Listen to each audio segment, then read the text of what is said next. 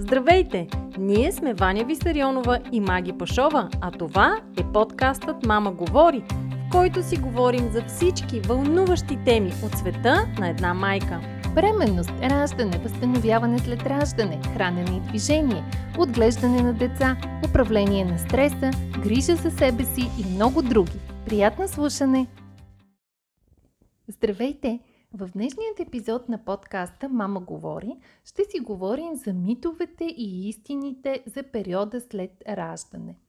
В днешно време има много а, убеждения, които майките, наскоро родилите майки следват или пък се чудят дали е редно да следват в а, периода след раждане, периода на възстановяване. И част от а, тези убеждения или съвети, които получават от приятелки, от интернет, от различни източници, имат доза истина, доза полезност в тях, а някои са откровени митове и легенди. А, така че избрахме да посветим този подкаст на най-популярните подобни а, убеждения или дори въпроси, които майките си задават а, и да си поговорим доколко те са оправдани и доколко са по-скоро нещо, което можем а, да си спестим и изобщо да не, да не се вслушваме в него. Здравейте и от мен! Преди да минем към сериозните теми, ми се иска да споделя един мит, която моя приятелка ми сподели, когато, беше пре... а, когато а, имаше вече дете. Отивам да ги видя аз, да кажем, детето е било някъде на два месеца. И тя се оплаква колко много работа има и това пране и как глади всичко. Нали, окей, за гладенето. Чували сме, че е хубаво на малкото дете дрежките да се гладат примерно до 6 месец. Обаче ми казва, че много време отнема простирането. И викам, що ти отнема пък време простирането, нали? Тръскаш там едни дрехи и ги простираш. Еми не, казали са ми, че всички дрежки трябва да са обърнати с опакото и така да ги простираш. И аз викаме, каква е пък, това пък са какво? Каква е логиката? Да, е, трябвало така наопаки, защото, нали, едва ли не Иначе щяло детето да се урчаса, нали, да вещици да го обладаят, примерно, нали, нещо този сорт беше. Е, това е подобно на не показвайте детето навън до 40-я ден, да. което в миналото много се е спазвало, да. но в днешно време, а, както каза нашият педиатър, когато Дари се роди, всеки ден без разходка е пропуснат ден. да. Но всъщност след това, като се замислих, обикновено винаги след, зад тези, а, ние, нали, да кажем, митове и легенди ги наричаме, има някаква а, такава хорска мъдрост. Едно време а, дрежките са ги простирали навън, където има много боболечки, мравки и всякакви да. такива неща. И според мен по-скоро с цел да не би някоя боболечка да е влезнала, преди да го облечеш, поне един път да си ги обърнал тия дрехи, защото нали, те едно време не са ги гладили чак пък толкова много. Ама поне, поне моята логика беше такава, че най-вероятно заради това са, да, са вменявали на майката, че трябва, нали? И явно като и кажеш, трябва да са наобратно, защото иначе детето ще се урчаса, те го спазват, отколкото ако им кажеш, нали, ами за да не го полази някаква боболечка. Да, суеверията са, са доста силни. Те и по време на бременността битуват от типа не си режи косата или не си ще му срежеш късмета. Да. А, което си е суеверие, нали? Да. Няма някаква основателна причина да не си режеш косата 9 а, месеца и да не се поддържаш в добър външен вид.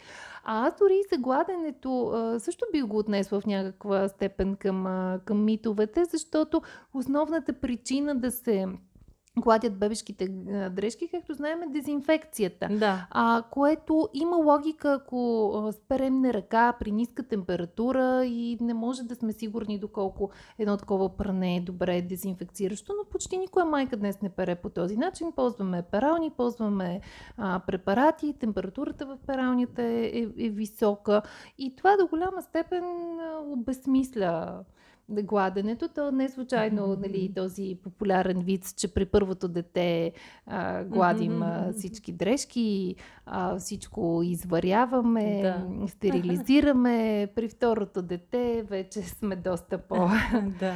а, по, по-лежерни и какво беше при третото дете, само внимаваме да не яде храната на котката. че котката ще остане гладна. Котката ще остане гладна. А, сега разбира се, това дали да, да гладим дрежките или не, до голяма степен е личен избор, въз... наличие на, Да. на време а, или не, но масово с майките, с които аз съм си говорила, обикновено се ограничават с гладенето до, до първото дете. да, да. Аз гладех, защото ми харесваше така как хубаво са подредени дрежките. Те, нали, ни мънички дрежките, иначе не можеш да ги сгънеш, а като ги пригладиш, пък и те все пак, нали, малки дрежки, набързо цък-цък. И... Да, от гледна точка на естетиката, аз също и до ден днешен предпочитам изгладени чаршафи, вместо Да. просто прибрани от а, простора. А, въпросът е нали, с, с каква цел го правиш и, и дали имаш възможност, защото ако в един момент ти е толкова натоварено ежедневието и си толкова недоспала, а, дали е толкова важно да изгладиш едно боди или да, да. или не. А, но не за тези митове а, ще си говорим сега, а за едни други. Аз започвам с първият от тях като въпрос към теб. Стягащото бельо след раждане.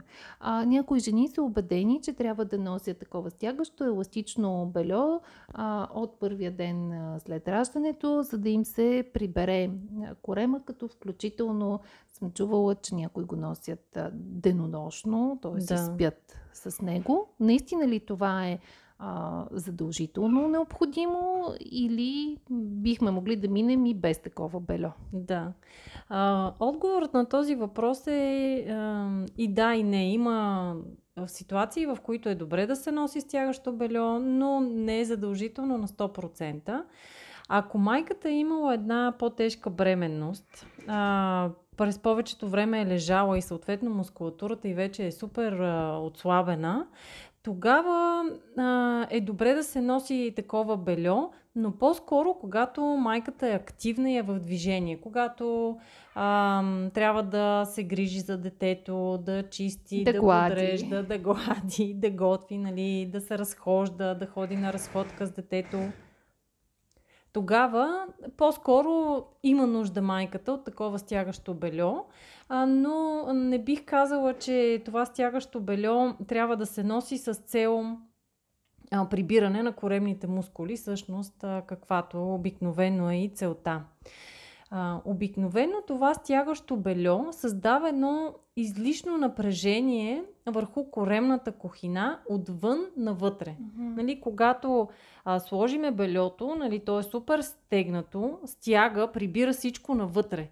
Да. Обаче в тази кухина, нали, то е кухина и ти като го стегнеш, трябва на някъде да отиде този въздух. Съответно се получава излишно налягане, вътрекоремно налягане и тази, това излишно налягане отива нагоре към диафрагмата и надолу към тазовото дъно, като съответно а, би могло да доведе до проблеми с а, диафрагмата или пролъп с проблеми с тазовото дъно. Така че наистина трябва много предпазливо да се носят а, тези колани след раждането. Това, което по-скоро а, аз препоръчвам е да се използва най-обикновен шал Така. за пристягане. Нали? То си има такава специална техника, belly binding се казва, а, която нали, е стара традиция, мисля, че беше от Мексико, но дори, а, дори и там са я използвали и тази техника, това увиване с парче плато около корема за възстановяващата се майка, която е била предимно 40 дена на легло. Имало е кой да се грижи за нея, кой да поеме бебето, нали, те са живеели в големи комуни с много Общности, хора, да. голяма общност, имало е кой да сготви, имало е кой да изчисти. Майката наистина през а, по-голямата част от времето е лежала и тогава е окей да го има това привързване, това стягане, защото няма, а, не се създава това излишно напрежение и налягане върху органите, плюс това допълнително стягане. Добре, това значи ли, че в днешно време ние бихме могли да ползваме техниката за belly binding, да кажем нощем, докато а, спим или ако знаем през деня, че ще си почиваме, ще спим заедно с бебето, както се препоръчва по принцип а, през първите дни майката да спи, когато и бебето спи. Друг е въпросът колко Да. майки могат да си го позволят а, и че много по-често използваме това време точно за да изчистим, а, да а, сготвим нещо. Но да кажем, а, ако изберем belly binding, а, бихме могли, докато си, ам, си почиваме, докато сме в легнало положение, да привързваме а, тялото си да, корема с тази техника. Нали, такава е идеята да се използва този бели байдинг, по-скоро когато а, майката си почива и е в легнало положение, тогава да се подпомогне в действителност този процес на прибиране на коремните мускули и съответно той е, би бил най-ефективен и най-полезен до 40-я ден след раждането. А, след това вече по-скоро няма да има ефект. Аз дори си спомням, че след моето раждане има, имах усещането, аз съм родила естествено, но заради нали, това, че се променя центъра на тежеста, вече няма бебе вътре в корема, имах усещането, че са ме срязали на две. Беше mm-hmm. много странно, нали? Те действително, коремните мускули все още са някъде в страни, а, прекалено силно разтегнати и имат някакво време да се, и нужда да се приберат. И имах нужда да се стегна с нещо да. и използвах такъв най-обикновен или шал си връзвах, mm-hmm. в смисъл зимен шал най-обикновен, а, или след това ми донесоха а, такъв ластичен колан, когато имаш болки в кръста на баща ми ми го донесе, но те, тези ластични колани, съответно можеш да коригираш колко стегнат да бъде и не го справих супер стегнат, просто нещо, което да ме придържа, за да го няма това усещане за нестабилност. И казваш до 40-я да. ден, след това. Ами след това вече смисъла. би трябвало да се е прибрала матката, да са се повъзстановили коремните мускули. Да. Да. А от самото начало след раждането или е добре да се изчакат няколко дни? По-скоро от самото, нали, смисъл съвсем леко, така с привързване, може да. още от началото и след това вече може с нещо по... Те не случайно преди е била тази практика, да, да се слага нали, турби с пясък върху корема да. за по-бързо прибиране. Нали? Така че може още от самото начало да, да се използва подобна техника. Добре, т.е. нито тотално за, нито тотално против Точно сме, така. сме това твърдение. Наистина да. с различни условности и нещо ново, което съм убедена, че за много от слушателите ни ще mm-hmm. е ново техниката бели байдинг, да. просто защото е нещо по по-древно, по-старо, традиционно а, и не толкова комерциално, колкото това да си купиш един колан, който ще носиш да. само месец и половина. А, тези 40 дни, които а, споменахме, те са наистина нещо много знаково. Много неща mm-hmm. се случват до а, 40-я ден. Е, едно друго разпространено твърдение е, че трябва да изчакаме до 40-я ден след раждането, преди да почнем да тренираме или да извършваме някаква а, по-така спортна физическа дейност. Това вярно ли е? Отново е относително. А, много зависи от това какви са какви са целите и каква е професията на жената, на майката. Нали? Ако ти си професионален спортист и имаш за цел да се явяваш на Олимпийски игри, защото нали, знам и такива случаи, тогава а, започват много по-скоро. Някъде на две седмици след раждането вече започват да тренират активно и силово и им няма нищо. Да. да. А, но м- по принцип е желателно в действителност за жената да си даде тези 40 дена за почивка, за възстановяване, за напасване на режима с бебето, режим на кърмене, спане, сън, недоспиване. Да. Въобще да си, да си ги даде точно така адаптация. Като разбира се, това не означава нали, да лежиш 40 дена. Могат да се правят много разходки. Това е ходенето, е естественото движение, което препоръчвам на 100% да се прави и може да се прави още на първия ден след раждането. Така че много ходене, дихателни практики също са много полезни. Uh-huh. А, релаксации различни за отпускане на мускулите. Така че могат да се правят много неща, но специално нали, за връщане към по-сериозен спортен режим, а, препоръчвам да се изчака поне 40 дена. Да, поне. Да, да. А, да, това е интересно, като отбеляза, че да, може да не спортувате активно, но не и да, да лежите, защото според китайската пък народна традиция, а, както може би се чували някои от слушателите ни, а, 40-те дни след раждането ги наричат златния месец в живота на жената и по-скоро там традицията точно това е повелявала жената да си седи вкъщи, да си лежи, mm-hmm. да е добре завита, а, за да не настине, да не влезе да. вятър в а, нея а, и дори не са се къпели, да. за да, защото се счита счита, че ако настинат през този период, това остава като хронично Да. състояние. А, разбира се, една съвременна майка не мисля, че би могла да, да следва подобни традиции, подобни а, така, начини. А, едно, едно умерено движение при всички случаи, особено ако сезона го позволява, не е много, много зимно и много студено, Точно а, би, би се отразило добре.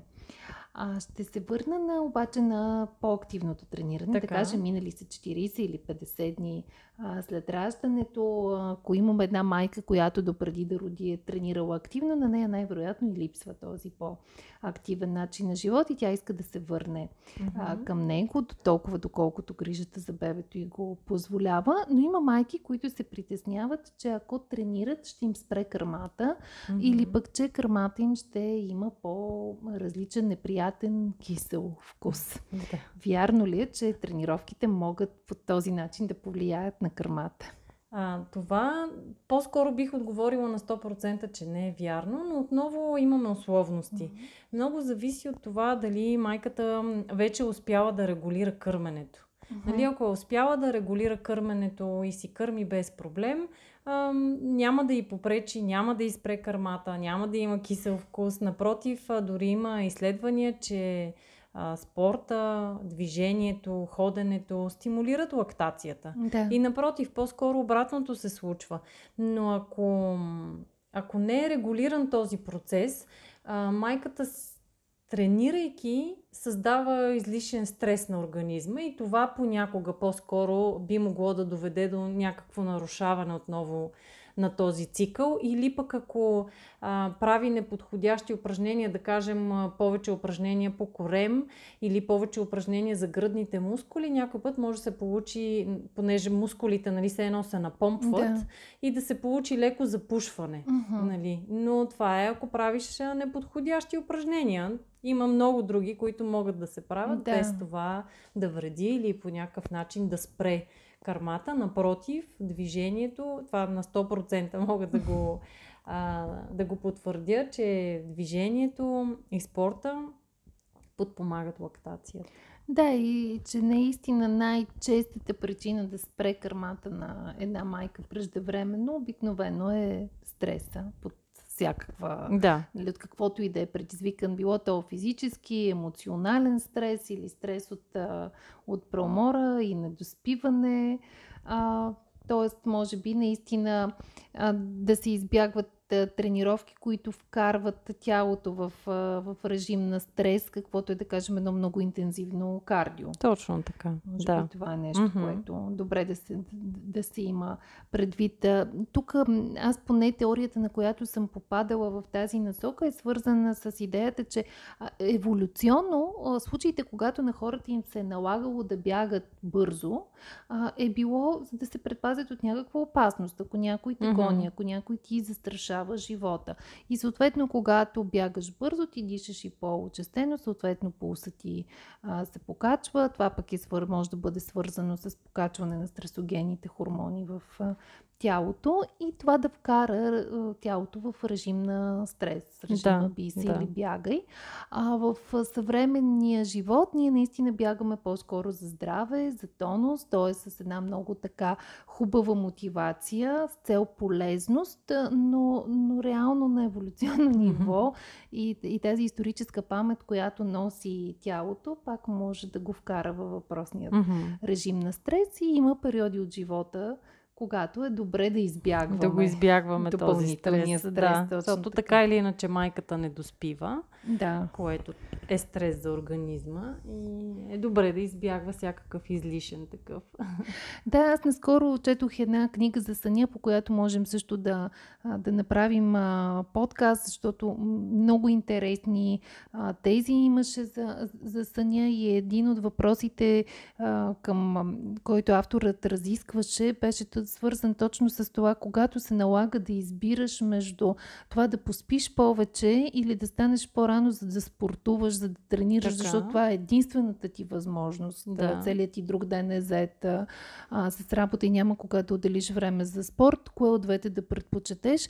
Неговият отговор категорично беше да се избере съня, Мгм. защото ам, недоспиването, лишаването от достатъчно сън влаче след себе си твърде много негативни а, последици, които не можем да компенсираме с а, тренировката, колкото и да е полезен спорта. Но да. темата за съня е друга. Е дълга. И дълга, да, Да. и може да я, да я направим отделно. Добре. А, а сега да се върнем към а, въпросите с а, митовете и истините за периода след раждане.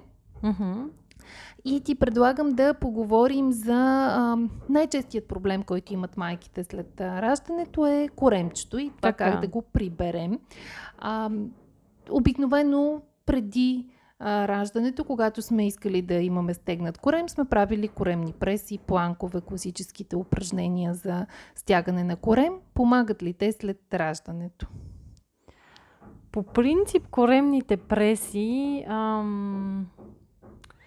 не знам кой ги е измислил и защо трябва да се правят, а, но все по-често се говори за това, че няма нужда да се правят а, коремни преси, за да имаме наистина здрав и а, и функционален, така да го наречем, корем. Тоест този корем наистина да ни върши работа. Трябва да си го представиме корема, това го бях прочела в а, книгата на Кейти Болман за диастаза. Корема да си го представиме като един надуваем матрак, който използваме, когато ни идват приятели или- роднини на гости.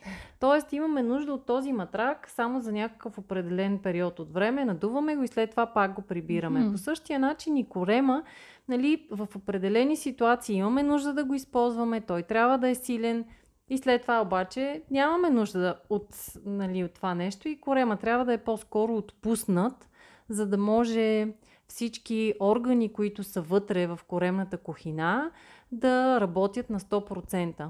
И всъщност големия натиск за това как да изглежда корема и за това да бъдем състегнат корем идва от а, и от целия свят, който ни заобикаля, всички прекрасни снимки на жени с плочки, които Абсолютно. виждаме, и на майки, които нали, се хвалят как на 20-я ден, на 40-я ден вече нали, нямат корем и е едва ли не имат плочки. Нали? Да, и с абсолютно плосък корем.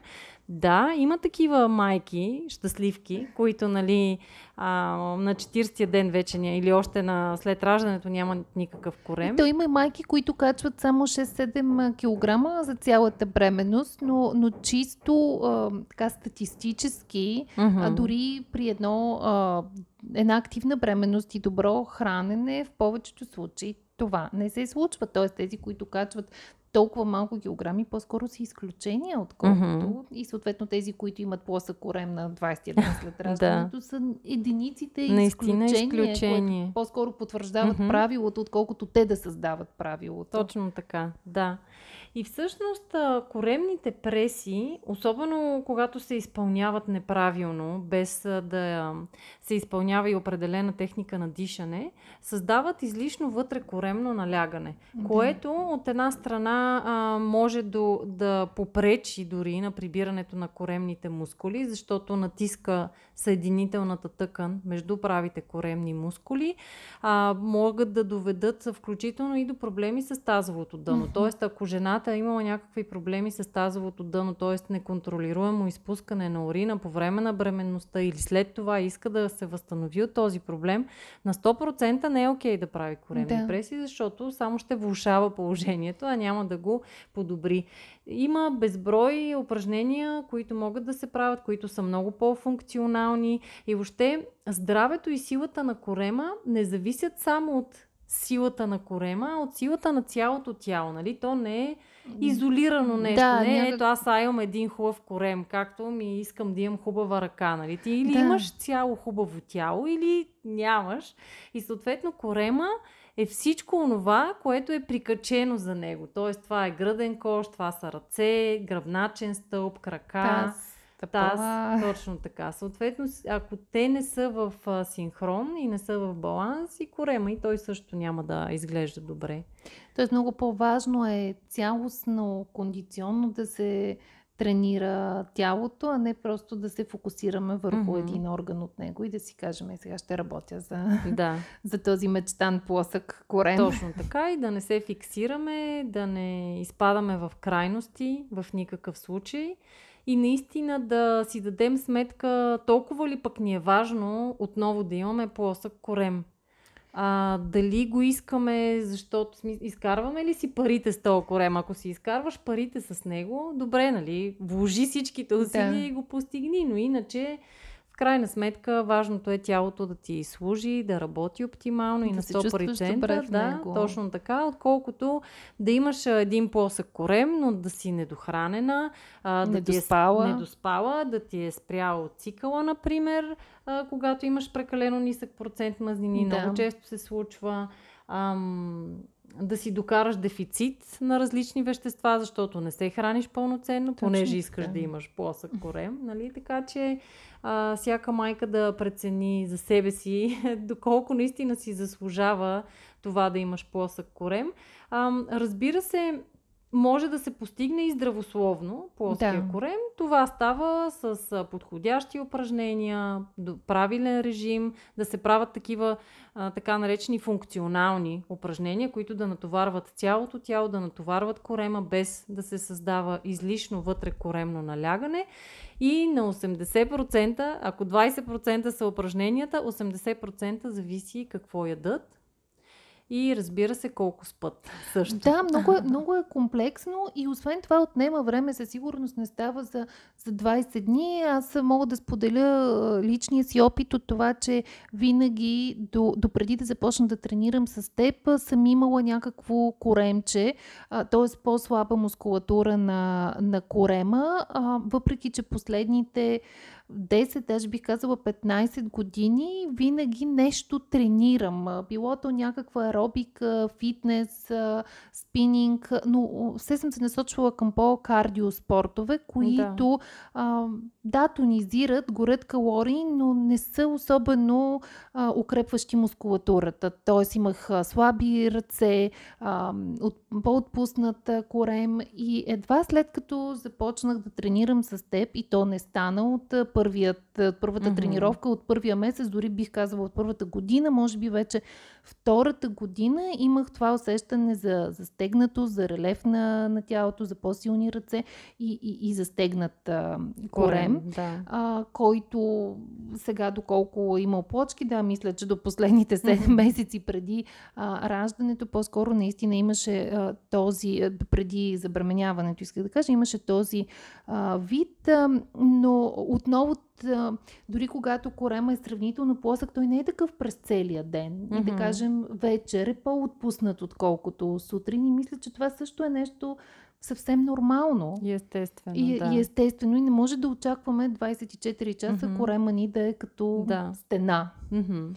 Да. А... И още нещо, което влияе, това, нали, ти като каза сега, че е нормално вечерно време да е малко по-подут корема, според мен много често, а, нали, първо, че мускулатурата не е добре възстановена и съответно коремчето е малко по-отпуснато.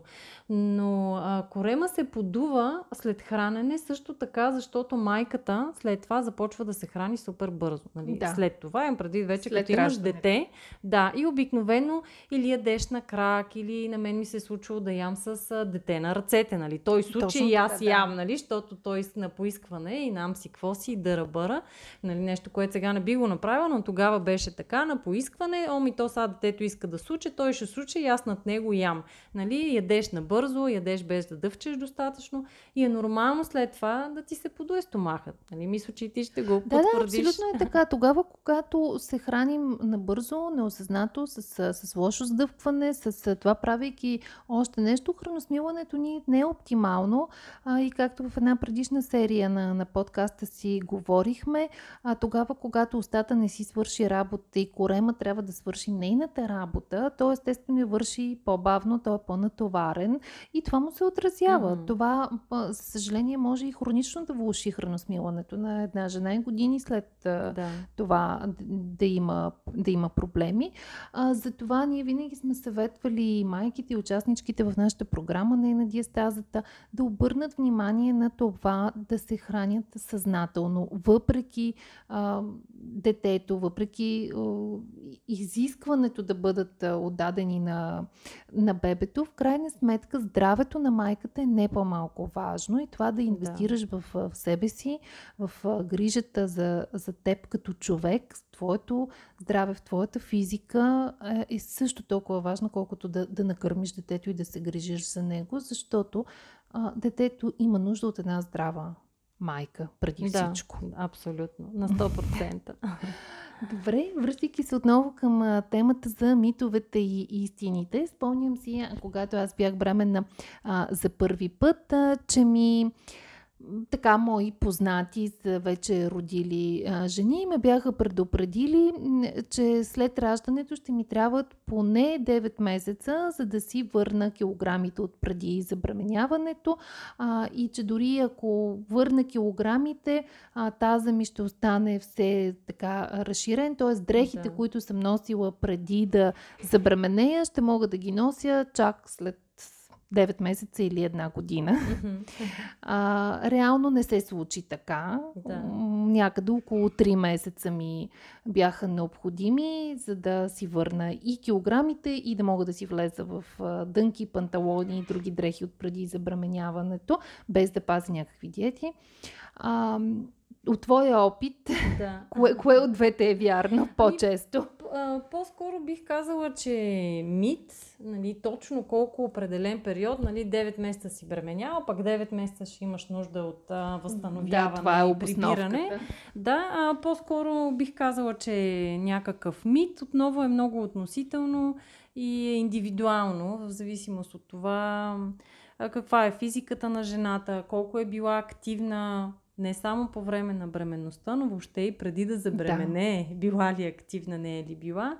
И разбира се, какво прави вече след като роди, mm-hmm. доколко и позволява детето да се движи, кърми ли, не кърми ли, знаем, нали, това поне вече мисля, че много хора го коментираха, особено консултантите по кърмене, но всички са на едно мнение, че кърменето подпомага процеса на прибиране на матката да. и на възстановяването. Да, понякога, нали, може би някои момичета сега няма да се съгласат и ще кажат, а, аз като почнах да кърма и напълнях, да, точно. може да са качили излишни килограми, но това са мазнини. Иначе самата мускулатура, матка и понякога дори и таза се прибират много по-бързо, когато кърмиш, особено нали, в сравнение с това, ако не кърмиш. Да, а, реално, да, случва се някои да качат а, килограми докато кърмят. Много често, според мен, това се дължи на, на факта, че храненето на майката става по-хаотично след а, раждането, точно защото не й достига време и много често тя прави компромис с собственото си а, хранене от типа да хапне нещо набързо, нещо сухо, а, сандвич, изобщо тестени да. неща, вместо да кажем сготвено супа, основно салата, а, с извинението, че няма време. И въпреки, че наистина разбираме, симпатизираме с идеята за, за липсата на време. Както и преди малко говорихме за осъзнатото и бавно хранене, така и за качеството на, на хранене. Е редно да, да кажем, че много, много е важно майката да подбира правилната храна, mm-hmm. пълноценна храна, храна, да. която е богата на хр... наистина хранителни вещества, такива, които внасят полезност в тялото, mm-hmm. а не просто празни калории, с да. които да заситим а, апетита, глада, пък апетита при кърмене определено е значително повишен. повишен да. И да, той може да се засити с 2-3 круасана, но те ще внесат точно тези празни калории в тялото, няма да внесат полезните вещества, които а, би внесла една салата и някакъв mm-hmm. протеин, които ще осигурят а, да. и ситост, и полезност. Да. И тогава много по-трудно да се качат mm-hmm. излишни килограми. Да, и тук е важно а, майката да знае, че е добре да търси помощ от майка си, от свекърва си, дори ако трябва от комшийката, да помоли някой да изготви или пък да се възползват от а, модерният начин. А, няколко момичета вече в залата ми споделят, че се възползват от а, тези онлайн а, сайтове, които предлагат а, храна, доставка до вкъщи, до вкъщи с предварително изготвено меню. И те нали, могат да кажат, ами аз се храна според зоната, нали, да, искам Примерно. менюто ми да съдържа това и това. Да или искам менюто ми да съдържа повече мазнини или повече протеини и съответно те сутрин, хоп, доставят ти всичко да.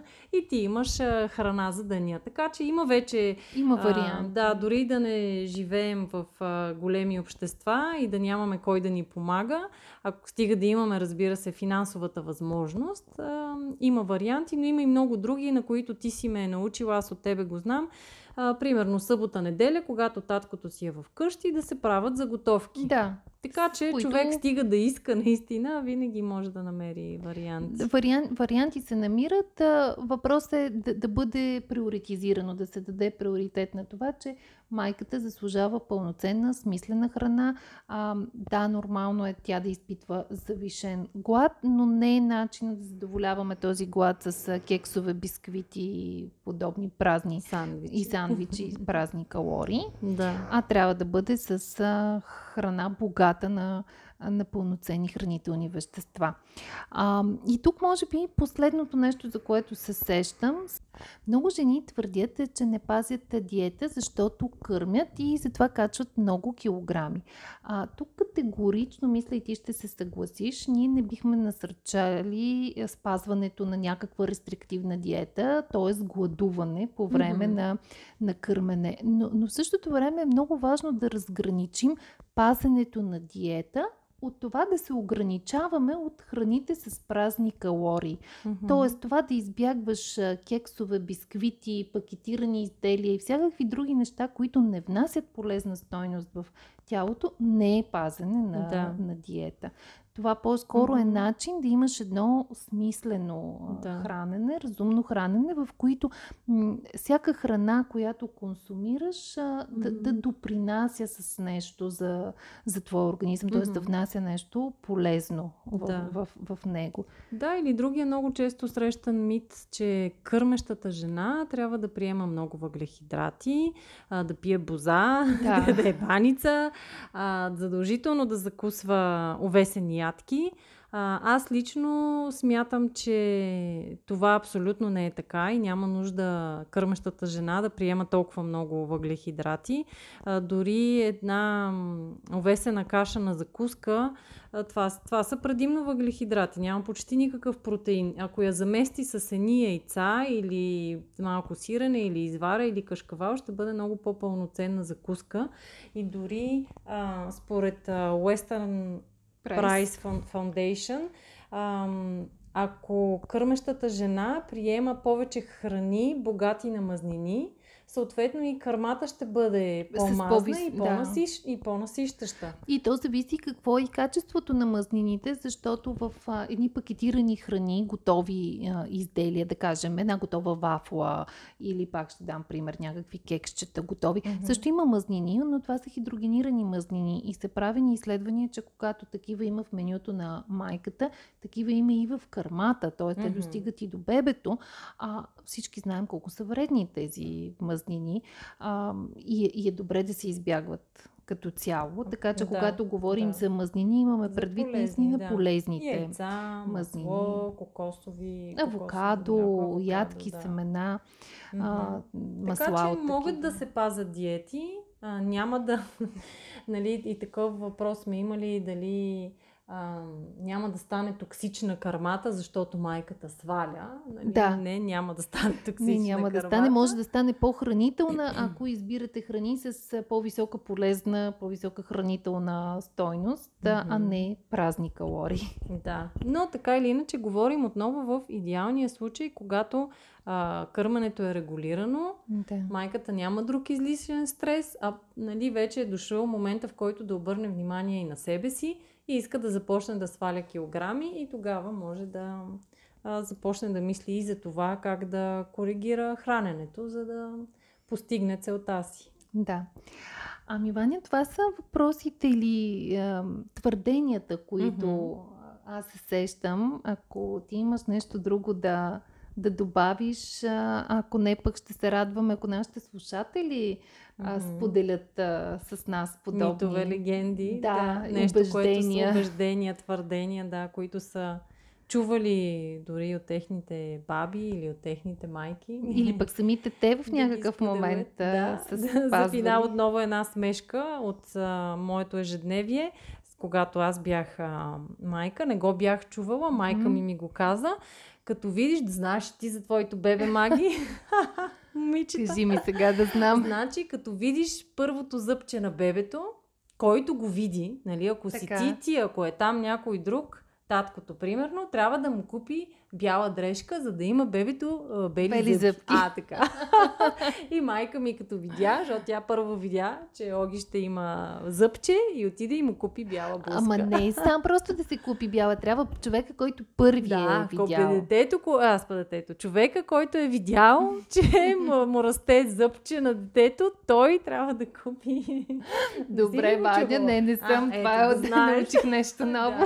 да, да.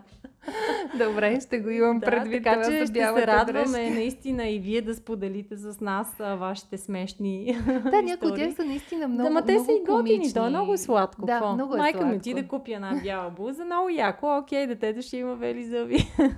да, да, това със сигурност е, е от сладките, но това, което разказах в началото с обръщането на дрежките. Да. Също... И губиш по един час да. за простиране, не е готино. Съвсем да. вече не е, не, не е смешно. Да. А, надяваме се да ви е била, бил интересен този епизод на, на нашия подкаст. Не забравяйте да ни харесате, да се абонирате за него в предпочитаният от вас канал, било то iTunes, Stitcher, Spotify или SoundCloud а, да споделите с, с приятели, а ние ще се радваме да се чуем отново и да поговорим с вас след седмица. Чао! Чао! Подкастът е с информационен характер и не бива да служи и да се приема като медицинска диагноза, нито да заменя индивидуалната медицинска оценка и наблюдение.